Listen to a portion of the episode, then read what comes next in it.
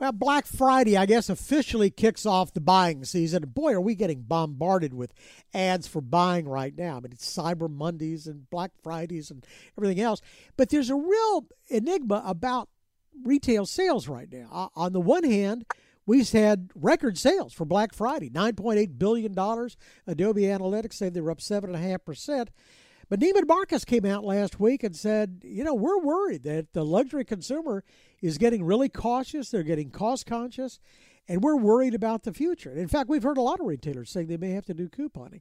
One man who knows retail very well is Ray Washburne. He's the chairman of the board of Sunoco and, of course, president and C E O of Charter Holdings, which, among other things, owns Highland Park Village. Good to have you with us.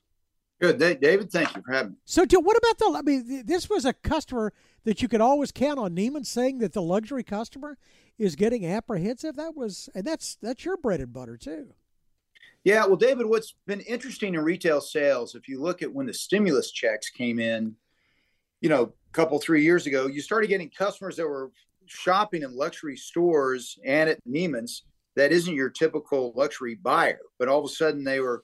Had some extra money, so they thought, well, we go out and buy a purse or a scarf or some shoes that normally they couldn't afford. So that kind of created a false bubble in the luxury market that really wasn't reported widely that was happening. And you could see it when you went in and saw the customer profile in the stores.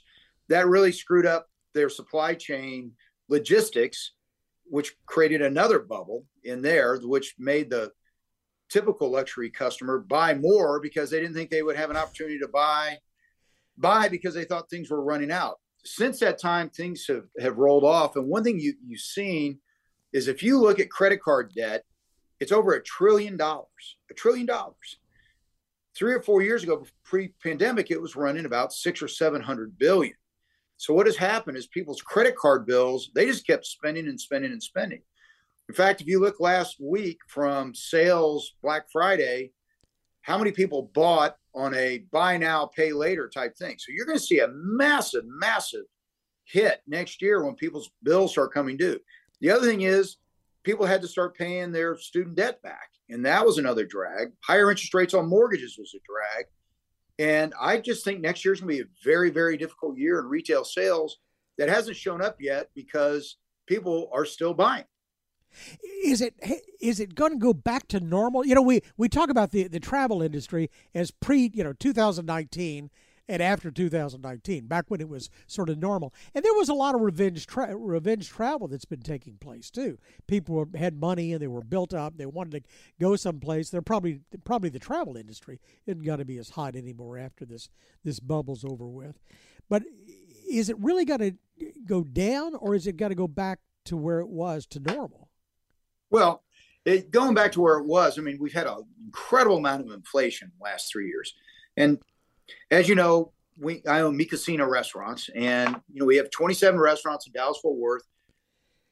We've all had to raise our prices, okay, as well as the inflationary price on luxury goods. I bet luxury goods have gone up twenty, twenty-five percent, right? So back to the new normal. I mean, if you say, oh, it'd be the same sales as last time, well, that's after a twenty percent rise in prices.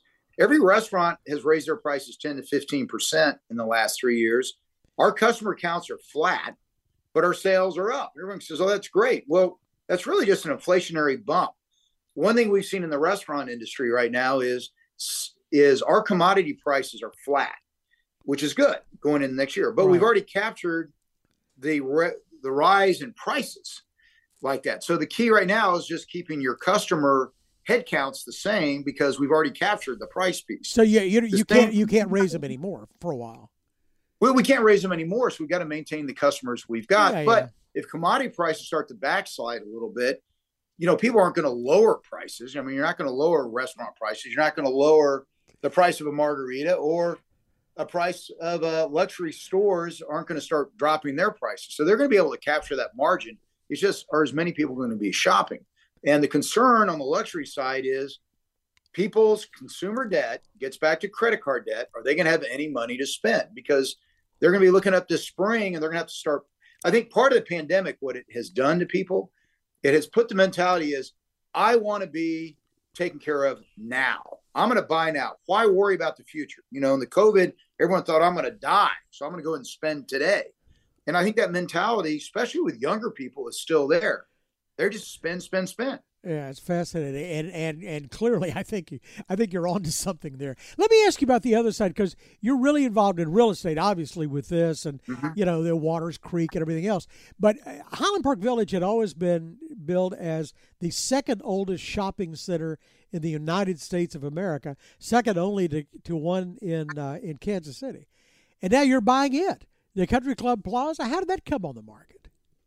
Well, actually, Country Club, we have not closed on it yet. But we do have it under contract. That is that is correct. Um, we uh, it, it's a it, it's a long story, but it was owned by uh, Macerich and Taubman, two two large REITs, and as they just it's they're mall operators, not so much open air operators, and that's kind of our specialty. You know, we own, as you said, Waters Creek and Allen. We also own uh, centers in downtown Aspen. We own a thing called Philips Place in Charlotte. It's kind of the Highland Park Village of Charlotte. And so uh, we were approached to buy it because it's kind of our specialty. It's a million square feet on fifteen city blocks. So it's, whereas the Highland Park Village is two hundred fifty thousand feet. So, I mean, it's, it, it, it's a big one for sure.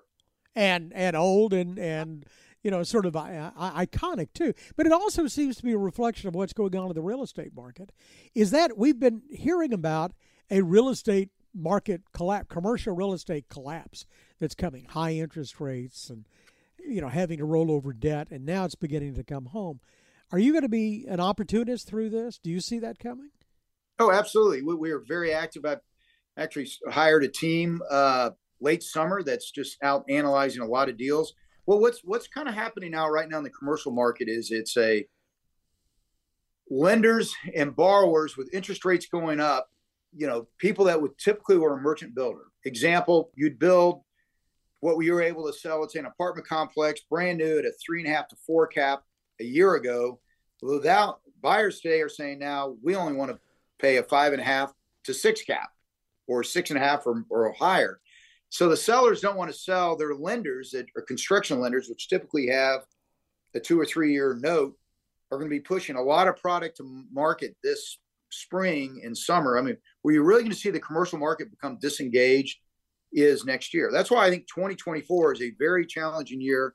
I mean, the saying is stay alive till twenty-five, because everybody wants to try to keep the ball on the field till twenty twenty-five. But the disengagement is coming between what everyone was building to over the last four or five years into what the reality in the market is today. But interest rates, if they stay where they are today, I mean, it's going to create a lot of disengagement in the in the commercial field.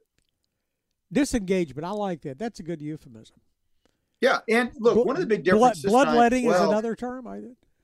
Yeah, well, one of the big differences this time between previous things is a lot of the lenders this time are what we would consider non-traditional lenders. They're not the banks. They're more, and they're not the insurance companies like in previous cycles. Now there are a lot of funds, hedge funds, people like that, that got in the construction lending business. So they're a little bit more flexible, and they're more apt just to take property back than they let it get foreclosed. So unlike the R T C, when the government ended up with all the savings and loan properties, this time most of the lenders are non-traditional. So it's going to be interesting how things are handled between borrowers and their lenders. And it'd be interesting to see how long this cycle is, too. If this was brought on by, you know, unusual circumstances and we get back to normalcy, maybe it won't be that long. But for right now, uh, we'll we'll keep an eye on retail and look for some bargains out there. Ray Washburne is the C E O of Charter Holdings, which owns, among other things, Highland Park Village. We wish you a happy holiday selling season. Okay. Thank you, David. Thanks a lot for more of our conversation. Go to K R L D dot com slash C E O. I'm David Johnson. News Radio ten eighty K R L D.